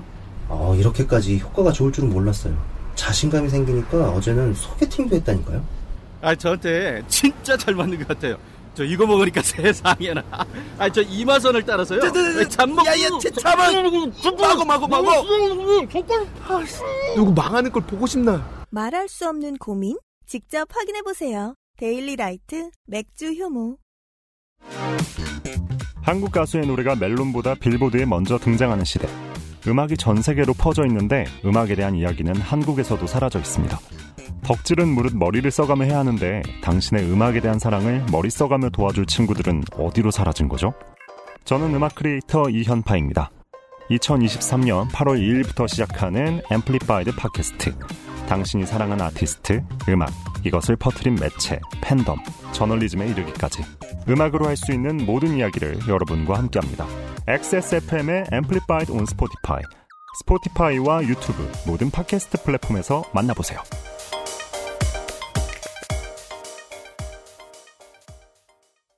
아직도 생리대 유목민? 어떤 생리대를 써야 할지 불안하신가요? 100% 유기농, 발암물질 유해 성분 불검출. 어떠한 피부에도 자극 없이 안전하게. 무화학 수압 가공.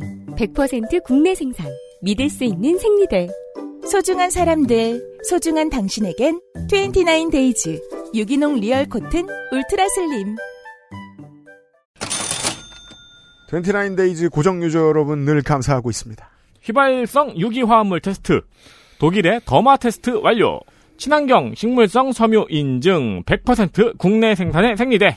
인증을 여기저기 더 받으려고 계속 뭔가 하고 있는 걸로 알고 있습니다. 다양한 라인업을 준비했지만 타사 대비 품질 대비 여전히 너무나도 저렴한 가격. 가격 칭찬 주로 받습니다. 중형, 대형, 오버나이트, 드림핏 입는 생리대, 그리고 소재로는 유기농 코튼까지 준비가 되어 있습니다. 저희가 올해 광고를 하면서 언젠가부터 이 회사의 처음의 철학을 생각했죠. 이야기 안 하고. 그렇죠. 처음에는 이제 필수재의 가격을 낮추겠다. 이 시장에서 갔다는 의미로 이제 시작을 했던 네. 회사인데 그래서 지금도 들어가면은 말씀드린 라인업과 달리 또 밑에 반값 생리대는 여전히 판매를 하고 있고 여전히 구매해 주시는 분들이 많더라고요. 그렇습니다. 맘 편한 생필품. 그렇습니다. 29데이즈입니다.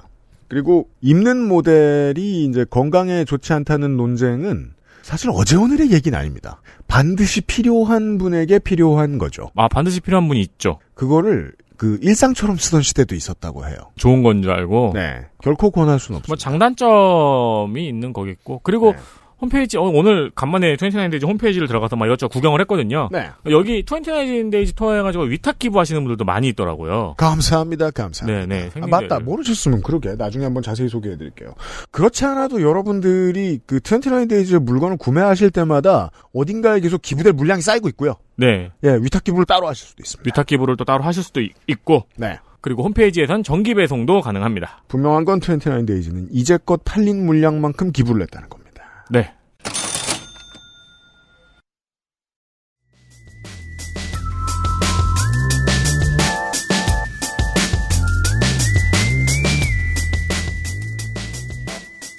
광고를 듣고 돌아왔습니다. 아마도 올해의 마지막 나성통신은 포퓰리즘 이야기입니다. 자, 막판에 실리콘밸리 은행 사태 얘기도 좀 나왔던 것 같고요. 네. 2008년 금융위기, 지금까지 얘기했죠. 포퓰리스트적인 입장이 크게 떠오를 수 있었던 가장 중요한 이벤트였고, 진보와 보수 모두에서 이런 무대를 통해 많은 정치인들이 포퓰리즘적인 아젠다를 들고 등장했습니다. 이에 따라서 포퓰리즘적인 정책이 많이 시행됐고, 15년이 지난 지금도 미국 정계는 이런 요소를 많이 보여주고 있습니다. 20년 전엔 못 보던. 근데 2008년 금융위기를 아주 닮은 거대은행의 파산과 이에 대한 구제책에 대해서 논의가 시작되자마자 불과 얼마 전 얘기죠. 네, 올해 봄의 얘기입니다. 2008년 금융위기가 낳은 자식이라 말할 수도 있는 많은 포퓰리스트 정치인들이 각자 앞다투어 목소리를 높이기 시작했어요. 음. 미국의 정계는 또다시 진보와 보수 양쪽에서 포퓰리즘적인 입장으로 달려가고 있습니다. 네, 먼저 팔리는 이야기의 위험성. 네. 이제부터는 실리콘밸리 은행 파산에 대한 여러 정치인들의 코멘트를 통해서 어떻게 이런 사건이 포퓰리즘적인 입장으로 정계 전체를 끌고 가는지 보여드리려고 합니다. 그렇습니다. 네. 언론인들도 쓰기 쉽고 경제 다루는 유튜버들도 하기 쉬운 말 중에 하나입니다. 지금의 상황이 2008년 경제 위기 직전과 얼마나 닮아 있나? 네네. 실제로 닮아 있기도 하잖아요. 그러면 2008년 금융위기 때 스타로 등장했던 정치인들이 그때 했던 얘기가 비슷한 얘기를 꺼낼 거 아닙니까? 음. 네. 정리하셨습니다. 일단 트왕상부터 시작하겠습니다. 네. 이분은 처음에 넣을까 말까 고민을 했는데 이게 역시 포퓰리즘계의 독보적 존재죠. 트황제. 네, 멘트가 굉장히 셉니다. 음. 그래서 이분 멘트를 듣고 나면 다른 정치인의 멘트가 마치 이제 밀크 초콜릿을 먹고 나는 오렌지 주스를 마시는 것처럼 아니면은 이제 요즘 치약이 아닌 다른 치약을 쓰고 과일을 먹는 것처럼 귤. 네. 굉장히 밍밍하게 느껴질 수 있어요. 네. 네. 최근 트럼프는 실리콘밸리 은행 파산을 보면서 본인의 소셜미디어인 트루스 소셜에다가 음. 미국은 이제 1930년대 대공황으로 빠져들 것이다. 음. 말했습니다. 아, 사실 내 트친이나 페친 중에 이런 사람이 있으면 그냥 뮤트 시키고 말죠. 네. 아 근데 역으로 이쯤 되면 재밌죠. 하긴 그래요. 네. 아 맞다. 조금 망가져야 매력이 없지. 그렇죠. 확 망가지면 계속 쳐다보고 요즘 싶잖아. 트위터에서 제일 재밌는 게 누군데 일론 머스크인데. 그렇죠. 이 새끼는 팔로우만 해도 지가 하는 말이 뜨더만. 네. 아 짜증나 진짜. 이 돈 많은 놈 미치면 이래 짜증나는 거예요. 여기에 이제 진짜 음. 총극과도 같은 얘기가 나옵니다. 음. 공화당 의원들이 실리콘밸리 은행이 파산한 것은 그들이 너무 다양성이나 진보적 아젠다에만 신경을 쓰고 음.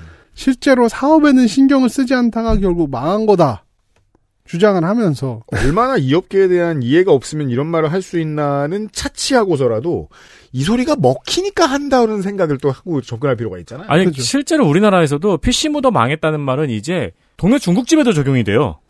근데 이게 은행까지 모르겠네요. 은행 파산에도 이런 얘기를 하는 게뭐 이제 그런 컨텐츠에 투자를 했다 뭐 이런 얘기겠죠?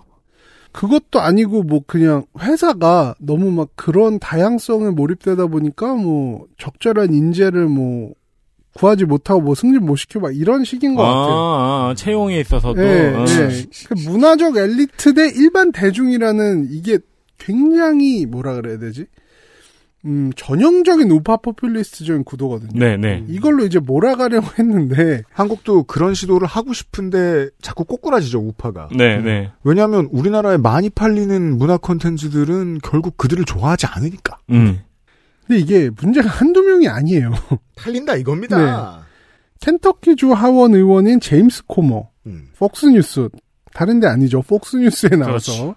실리콘밸리 뱅크는 투자 기준에 윤리 경영 같은 걸 도입하니까 결국 망한 거다.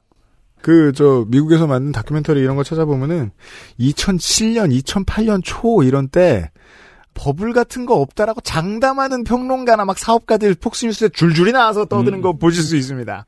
음. 네. 여기까지만 해도 그냥 하원 의원 굉장히 파워풀하긴 하지만 네. 전국적인 정치계로 보면 그렇게 이름이 막 엄청나지 않은 사람. 켄터키니까. 네. 근데 여기에 갑자기 헤비급이 나옵니다. 음. 플로리다 주지사 론 드산티스. 네. 이분은 뭐 다 차기 대통령 후보로 많이 거론될 정도니까. 그 인구 가장 많은 스윙버터 지역이란 말이에요. 네. 플로리다는. 폭스뉴스에 나와서 이야기를 합니다. 음. 실리콘밸리뱅크는 다양성 존중 문화에 너무 신경을 쓰다가 진짜 그들이 챙겨야 할 핵심적인 과제를 달성하지 못하고 파산에 이르렀다. 네. 앞문장과 진짜- 뒷문장은 상관이 없죠. 이 얘기를 또 하게 되네요. 우리나라만 이런 게 아니에요. 네. 저 제가 나성인을 뵈러 갔던 때에 제가 레슬링을 봐야 되는데 음. 같은 때에 다저 스타디움에 꼭 가고 싶었는데 음. 그 제가 레슬링 보러 가는 날이 다저스 홈 경기 LGBTQ 데이였어요. 음, 다저스 망했네요, 좀 이제. 근데 그날은 표값이 너무 비싸서 못 가겠더라고. 음. 그리고 그날만 그 레인보우 저지를 팔아요. 아, 다저스 망했네. 근데 그날은 진짜 떼돈 버는 날인가 봐요. 음. 발도 못 들이겠더라고. 그래, 와, 이렇게 돈이 된단 말이야? 망했나 봐요. 아니, 지금부터 요 캐릭터로 한번 가보려, 끝까지. 자, 조슈 알리. 이분 저도 처음 처음 들었어요. 이런 분이 있다는 거를 미주리주 상원의원이고 음. 보니까 약간 홈랜더처럼 생기셨더라고요. 홈랜더처럼 생겼어. 네, 생긴 게 그래요. 약간 어 이분 어, 진짜네. 네, 누가 어. 봐도 우파인데 약간 이렇게 생기셨어요. 그 왜 딱 봐도 우파같이 생겨가지고 우파처럼 웃고 있는 백인들이 있어요. 아니 근데 좀 길쭉해가지고 홈랜드하고 약간 약간 차이점은 있는데 근데 진짜 미국인 이렇게 생겼네요. 그렇죠. 이게 한국의 중년들은 다 똑같이 생겨가지고 누가 왼쪽인지 오른쪽인지 구분이 안 된다는 장점 혹은 단점이 있거든요. 근데 이분- 여기는 뭐 네, 트위터에 이렇게 썼습니다. 실리콘밸리 은행이 기후변화 같은 진보 쓰레기에 투자를 하고, 진짜 은행 업무를 하지 않은 주제, 이제는 세금으로 구제받기 원한다. 정말 이제 마지막 마무리까지 완벽한 멘트죠. 아니 은행이 기후 변화에 투자를 했어요? 그렇다, 뭐, 기후변화와 관련한, 뭐, 관련한 상품에 투자를 했겠지. 아니면 뭐. 테크업체라든가. 그렇죠. 네. 그럼 망해야지. 근데 진보 쓰레기는 시- 신박하네요. 애리조나 하원 의원 앤디 빅스 실리콘밸리 은행 구제해주면 안 된다고 트위터에 쓰면서 재정적인 관리보다는 진보적 아젠다에만 신경 썼다. 자 합창합니다. 어디 DC 어디 갤러리나 펨코에서 누가 그런 소리를 떠드는 걸 본 거죠. 그런가 봐요. 네. 뭐 개소리죠. 개소리고 음. 실리콘밸리 은행 망한 건 이자율 올라가고 스타트업에 투자하면서 가장 리스크를 많이 짊어진 은행이었기 때문에 가장 빨리 무너진 것이라고 저는 생각을 합니다. 그렇습니다. 지금 고금리의 덫에 걸려 있단 말이죠. 네. 전 세계 은행들이. 이제 거기다가 이제 모바일 뱅킹 시대가 도래하면서 옛날과 달리 뱅크런이 정말 몇 시간 만에 어마어마하게 일어날 수 있다는 시대적 배경도 한몫했고요. 그죠? 3시간 만에 그러니까 코인 투자 거래소, 코인 거래소들과 비슷한 일을 이제 현금을 다루는 은행들도 겪을 수 있다라는 얘기를 이제 많이 하잖아요. 네. 이 SVB 얘기를 하면서 모바일로 돈 뺄 수 있으니까 뱅크런이 줄 설 필요 없이 일어나고 그렇죠. 리고 또 이런 데들이 서버는 얼마나 잘 구축해놨습니까? 밀릴 일도 없어요. 음, 음. 자, 이제는 민주당으로 가보겠습니다. 음. 제가 의도적으로 언급을 하지 않았던 인물이 하나 있습니다. 알렉산드리아 오카시오 콜테스. 음. 줄여서 많이 AOC라고 많이 불러요. 네. 이분이 2010년대 말부터 새롭게 등장하고 있는 일련의 민주당에서 진보적인 의원들, 음. 혹은 이제 급진적이라고도 얘기를 많이 해요. 이런 의원들의 대표격인, 그러니까 그 그룹의 대표적인 인물이죠. 음. 가장 왼쪽이죠. 네. 그리고 굉장히 포퓰리스트적인 입장을 견지하고 있어서 이 포퓰리즘을 이야기할 때 빠지지 않고 언급되는 사람 중에 한 명이고 그러니까 트위터에서 트럼프만큼의 파괴력을 과시합니다. 네, 이분이 이제 트럼프가 다음 적으로 상정하고 있는 분 중에 한 명이에요. 그렇습니다. 네. 그러니까 아. 트럼프가 이 사람 체급을 올려주려고 작정했습니다 지금. 네, 다음 네. 다음 카운터 파트너. 네. 다음 엘리트. 그렇죠. 음. 다음 이제 포퓰리즘 업계에 떠오르는 신성이죠. 음. 물론 엘리트라기에는 그냥 못 먹고 못 살던 청년이긴 합니다만. 네. 여튼. 파격적인 발언과 정책으로 민주당이 좀 좌클릭을 하도록 좀 이끌어가고 있는 면도 있거든요. 네. 이분도 당연히 실리콘밸리 은행에 대해 코멘트했습니다. 트위터를 통해서 실리콘밸리 은행의 파산은 느슨해진 은행 규제 때문이라고 이야기를 하고 실리콘밸리 은행과 같은 은행들이 금융 규제를 느슨하게 하기 위해서 트럼프 행정부 때부터 적극적으로 로비를 했다. 구제를 해달라고 외친 사람들 중에서 책임을 지은 사람 없다. 이렇게 얘기를 했습니다. 네. 이 말이 잘못됐다는 건 아닙니다. 네. 다만 문제의 가장 중요한 본질을 일부러 비껴나가고 있다는 점을 지적을 안 하면 안 된다는 건 중요합니다. 표로 얘기해 볼까요? 실제로 본질을 지적하지 않기 때문에 본질을 지적하는 순간 또 이런 얘기도 해야죠. 포퓰리스트의 입장도 얘기해 보겠습니다. 본질을 좀 더 꿰뚫고 지적하는 순간 정치인의 워딩은 재미없어집니다. 음. 물론 이런 점도 있지만 이게 더 문제라고 생각합니다. 라는 말은 훨씬 재미없습니다. 아니 그러니까 이게 문제라고 이것만 문제라고 이것만 해결하면 된다고 하는 말이 훨씬 인기 있습니다. AOC는 거기에 충실한 편이죠. 네. 그리고 이제 민주당 측에서 대표적으로 발언했던 분 중에 한 분이 이제 케이티 포터. 이분이 이제 한국인들이 많이 사는 오렌지 카운티 도시인 얼바인 지역을 기반으로 하고 있어서 친숙한 분이죠. 음. 이번 트위터에서 실리콘밸리 은행 파산은 막을 수 있었다. 음. 2018년 월스트리트에서 규제를 없애는 법안이 통과되면서 음. 이 때문에 은행들이 더 리스크가 많은 투자를 할 수 있었다고 말했습니다. 음. 여기에 본인이 이런 규제를 더 조이는 법안을 작성 중이라고 본인 홍보도 빼놓지 않았죠. 네. 뭐 사실 이런 발언들이 근거가 없는 건 아닙니다. 이제 앞에 공화당 인물들 발언은 근거 없지만 네네.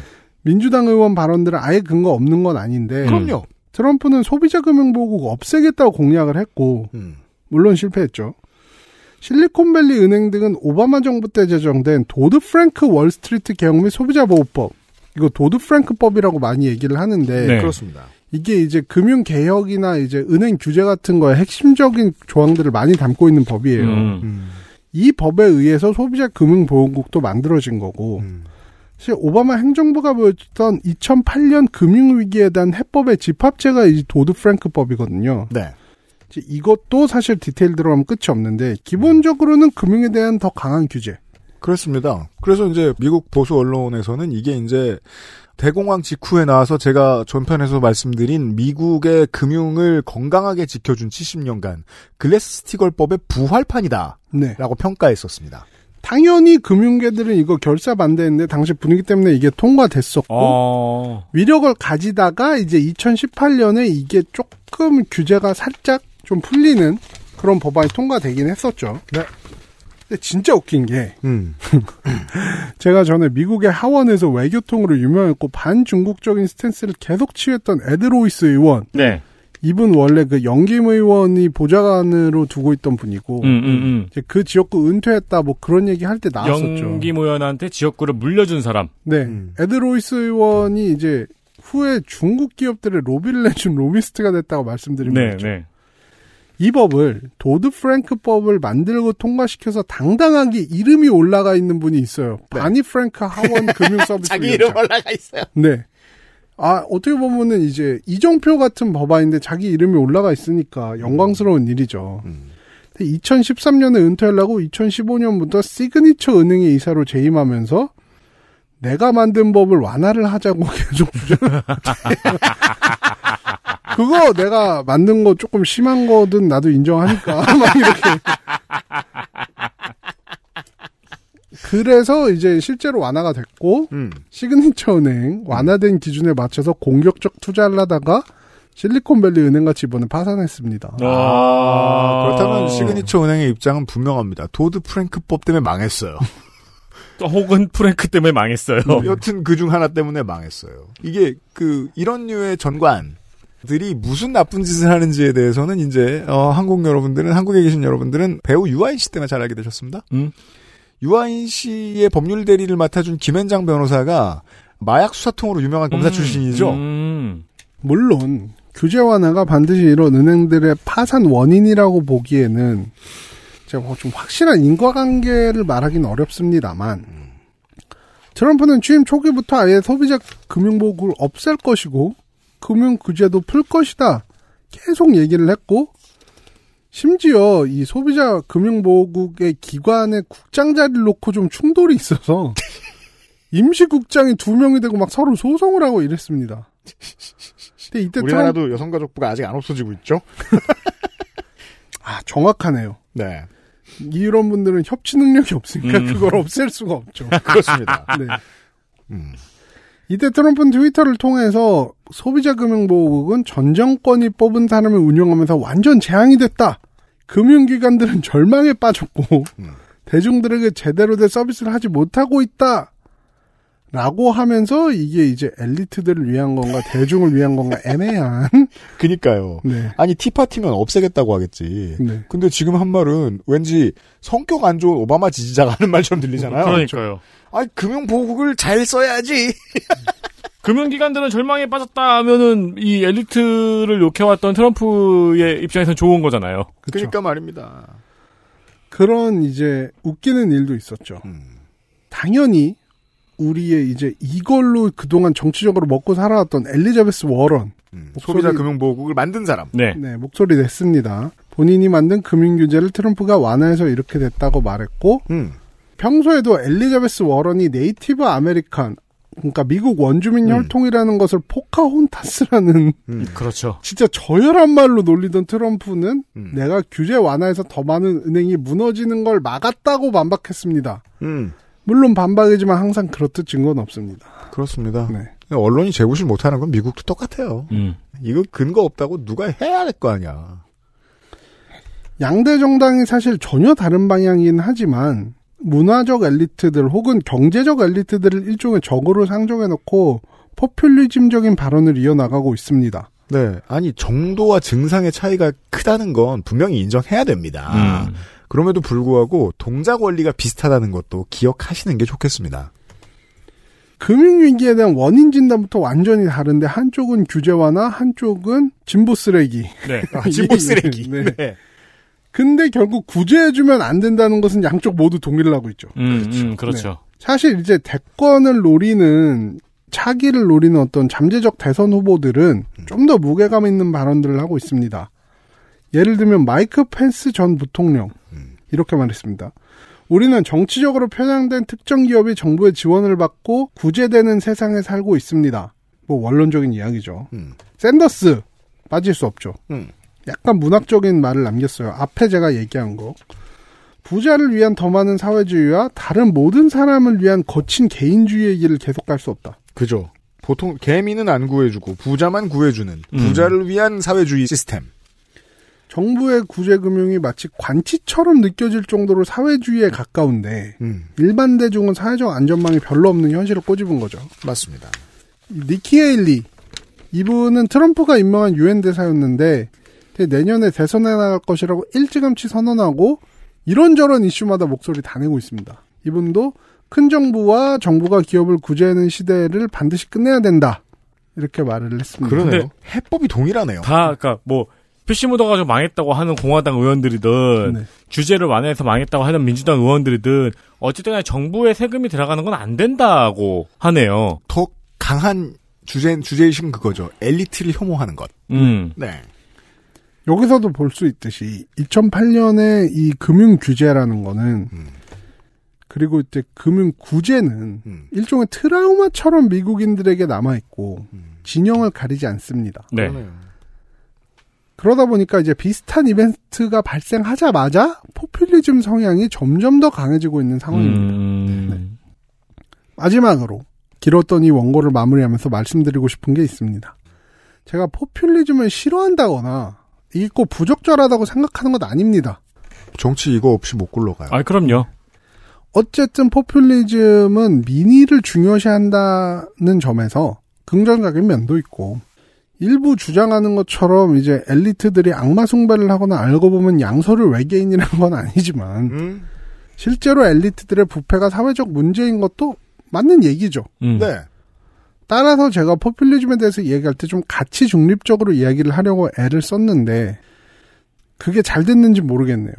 제가 이- 이렇게 포퓰리즘에 대한 이야기를 아주 길게 한 이유는 미국 사회의 모습을 특히나 정치계의 모습을 관통하는 하나의 키워드로서 이해를 돕는데 아주 효과적인 도구라고 생각을 했기 때문입니다. 음. 그럽니다.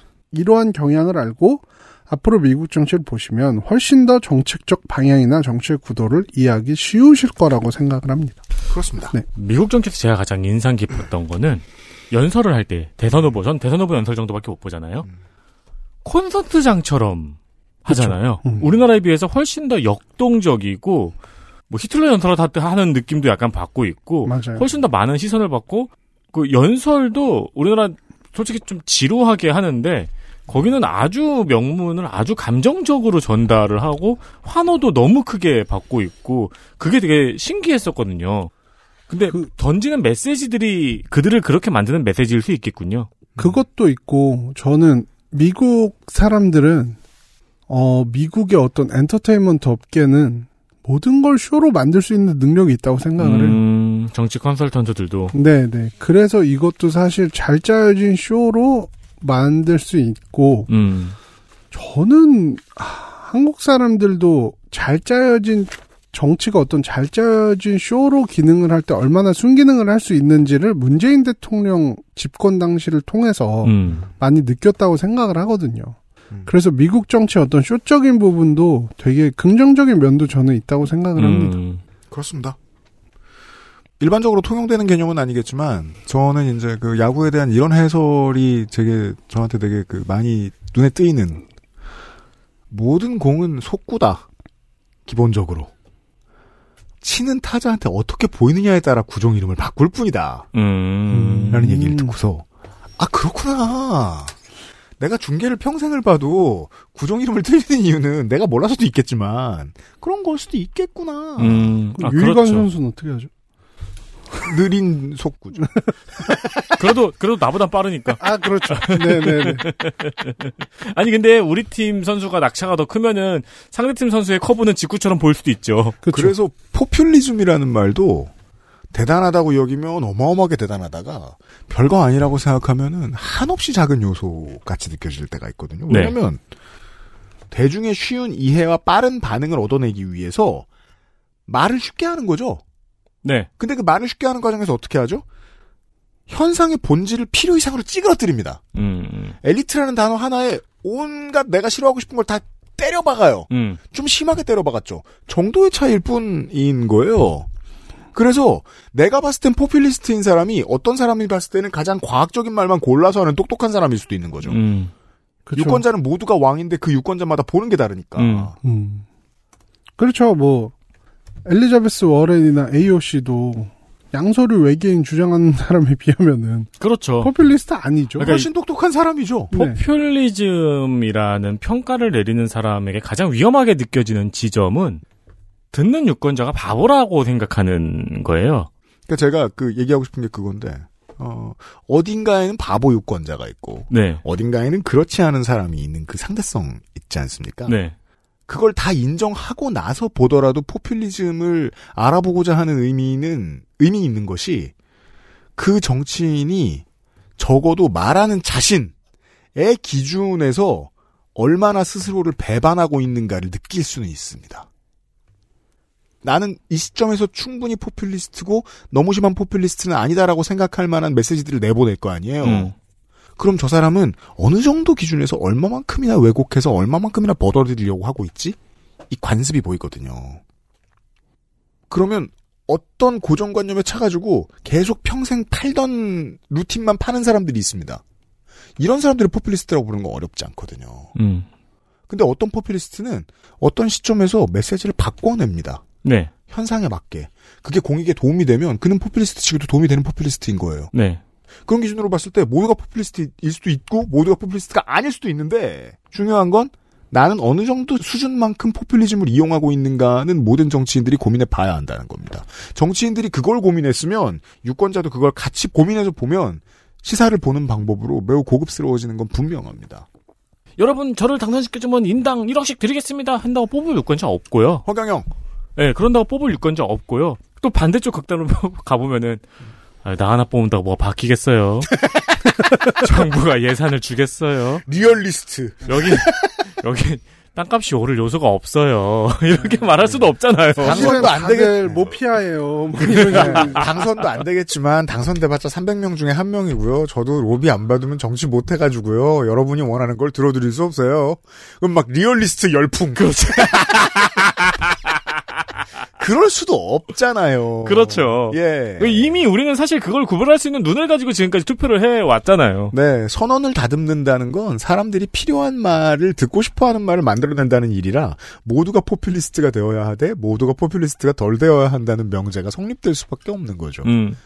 그러니까 버리지 마시고 얼마나 포퓰리스트가 됐는가를 살펴보시는 건 재밌다는 겁니다. 그래서 오늘 나성인의 원고가 되게 저는 좋았던 게 외계인 믿는 사람 다음으로 그러니까 외계인 믿는 포퓰리스트 이야기도 하고 PC 묻어 망했다는 사람 이야기도 하면서 아까 말씀드린 것처럼 엘리자베스 워런 같은 포퓰리스트도 같이 이야기를 하고 버니 샌더스 같은 포퓰리스트를 이야기를 하니까 네. 어 그래가지고 오히려 균형이 맞았다는 느낌이 들었어요. 네. 그래서 얘기해야 되는 거예요. 어, 똑똑한 유권자는 포퓰리스트를 잘 활용해서 사회를 끌고 나가야 됩니다. 네. 아니면 저런 포퓰리스트한테 끌려가서 대체 현실을 믿게 되고요. 음, 네. 이런 교훈을 주셨습니다. 네. 맞아요. 실제로 뭐 성남하고 경기도는 득을 봤죠. 어, 저는 옛날 생각나서 좋았고요. 나성인 시간이었습니다. 네. 이제 한국은 이제 더운데 덥지도 춥지도 않은 곳으로 음. XSFM 프로버 후디가 아주 잘 맞는 곳으로 음, 네. 돌려보내드리도록 하겠습니다. 다음에 이런 얘기 제가 나성인한테 정말 고마워하는 것 중에 하나가 그 누구보다 원고가 빨리 옵니다. 어. 이걸 쓰죠? 라고 말하면 마감과 아무 상관없이 저는 마성에게 마, 마감을 주지 않습니다. 음. 그냥 언젠가 오기 때문입니다. 제가 딱 설거지하고 있으면 그래서 이런 사람하고 일하면 기분이 좋죠. 기대에 차가지고 자꾸 일을 또 하라고 시키게 되죠. 네. 그래서 다음에 오실 때 뭐 했으면 좋겠다는 얘기도 벌써 떠들어놨습니다. 아 진짜요? 네. 네. 그때 한번 잠깐 얘기했지만 다음에는 조커와 배트맨으로 보는 인셀 문화. 어 재밌겠다. 네, 어 그거를 재밌겠다. 그거 저도 한번- 맞아 관련 평론 몇 개 본 적 있어요. 네, 네. 아, 너무 자세히 얘기하지 마세요. 네, 다뤄보고 싶습니다. 네, 다른 건 너무 자세히 얘기하지 마세요. 네. 그런데- 그 먼저 자세히 공부한 사람들한테 어, 다리 걸립니다. 아 그렇죠 네. 그렇죠 그렇죠. 아무튼 다시 올 때 다시 인사 나누겠습니다. 음. 나성통신이었습니다. 수고 많으셨습니다. 수고하셨습니다. 감사합니다. 그것은 알기 싫다. 515회였습니다. 가만있자. 저희가 지금 7월 마지막 수요일에 지금 이걸 녹음하고 있거든요. 네. 딱 다음 주 이날이면 Amplified 팟캐스트가 런칭됩니다. 어, 목요일 시간에도 말씀드렸지만은 스포티파이에서 들으실 수 없다. 그게 너무 번거롭다. 하시는 분들은 아이튠즈에 여전히 올라오고 팟빵에 올라올 거고요. 유튜브에도 올라올 거고요. 다만- 하셨길 바라고요. 아이튠즈와 팟빵에는 음악이 안 들어가니까. 음악이 아예 없습니다. 네, 아마 많은 분들이 이왕이면 음악을 같이 들으시는 쪽을 많이 찾으시겠죠. 그렇습니다. 그러면은 이제 유튜브와 그리고 스포티파이. 네. 라는 방법이 있는데, 여러 가지 방법이 있더라고요. 그 제작자로서 PD로서 처음에 첫 회 만드는 게 가장 어려웠던 방송은 오디오북 소라소리였고요. 당연하지만 음. 정말 숨소리 하나 침 한 방울 잡는 작업의 패턴을 만들어냈어야 됐기 때문에 음, 네. 음악 볼륨과 책 읽는 속도와 감정을 따라가 잡는 방법 같은 건 만드는 게 너무 어렵잖아요. 그 포맷 만드느라 죽을 뻔했는데 그 다음에 두 번째로 어려운 게 Amplified 팟캐스트였네요. 정말 고민을 많이 했고 이미 이제 리뷰를 통해서도 리뷰를 이제 주변 주변 분들에게 peer review를 부탁했는데 이건 또 그 알실 만들 때랑 비슷해요. 수많은 긍부정 리뷰들이 있었어요. 그리고 어, 꽤 많은 도움이 됐어요. 다만 이제 제 마음 속에 뭐가 있는지는 아직 아무도 모르시더라고요. 음. 그 하실 때도 그랬거든요. 근데 그건 안 하게 됩니다. 연애 편지 같네요. 여러분들은 그냥 들으시면 됩니다. 연애 편지 같아요. 네. 맞아요. 그러니까 뭐 되게 그 연애가 어릴 때 연애 보면 그렇잖아요. 아무리 많은 말을 해도 진심이 전해지진 않아요. 어, 그렇죠. 진심은 진동, 호흡, 냄새, 오라로 전해지죠. 음. 말이 아닙니다. 그런 방송을 무슨 개소리야 이게. 만들고 있습니다. 말만 해놓고 씨. 아닌 거 했고요. 다음 주 수요일에 어쨌든 저희도 네. 여러분들께 원활하게 서비스를 하는 방법에 대해서 가장 많은 고민을 했고 그렇습니다. 현재 솔루션이 사실 저희도 많이 아쉽기도 합니다. 네. 모든 플랫폼에서 편하게 들으실 수 있는 게 저희의 목적이었는데 모든 게 한참 부족합니다. 네, 그래서 이거를 굴려 보면서 나은 방법을 계속해서 시도해 볼 생각입니다. 네. 빠르게 많은 에러를 저지르고 열심히 시도할 겁니다. 다음 주 수요일 Amplified 팟캐스트 런칭을 기대해 주시고 다음 주 목요일에 원래대로 돌아오겠습니다. 여기저기 지금 돌아다니면서 취재를 일삼고 있는 어, 전혜원을 만나겠고요. 그리고 주말에는 이렇게까지 대대적으로 봐, 봐, 봐요, 봐요. 집회가 많아요. 네. 어, 탄핵 집회도 있어요. 그럼 탄핵 집회가 언론인들이 메이저 언론인들이 봤을 때 막 싫어하는 사람들이야. 막 팟캐스트하고 유튜브 하는 사람들이야. 싫대. 그럼 그 사람들 취재 안 해.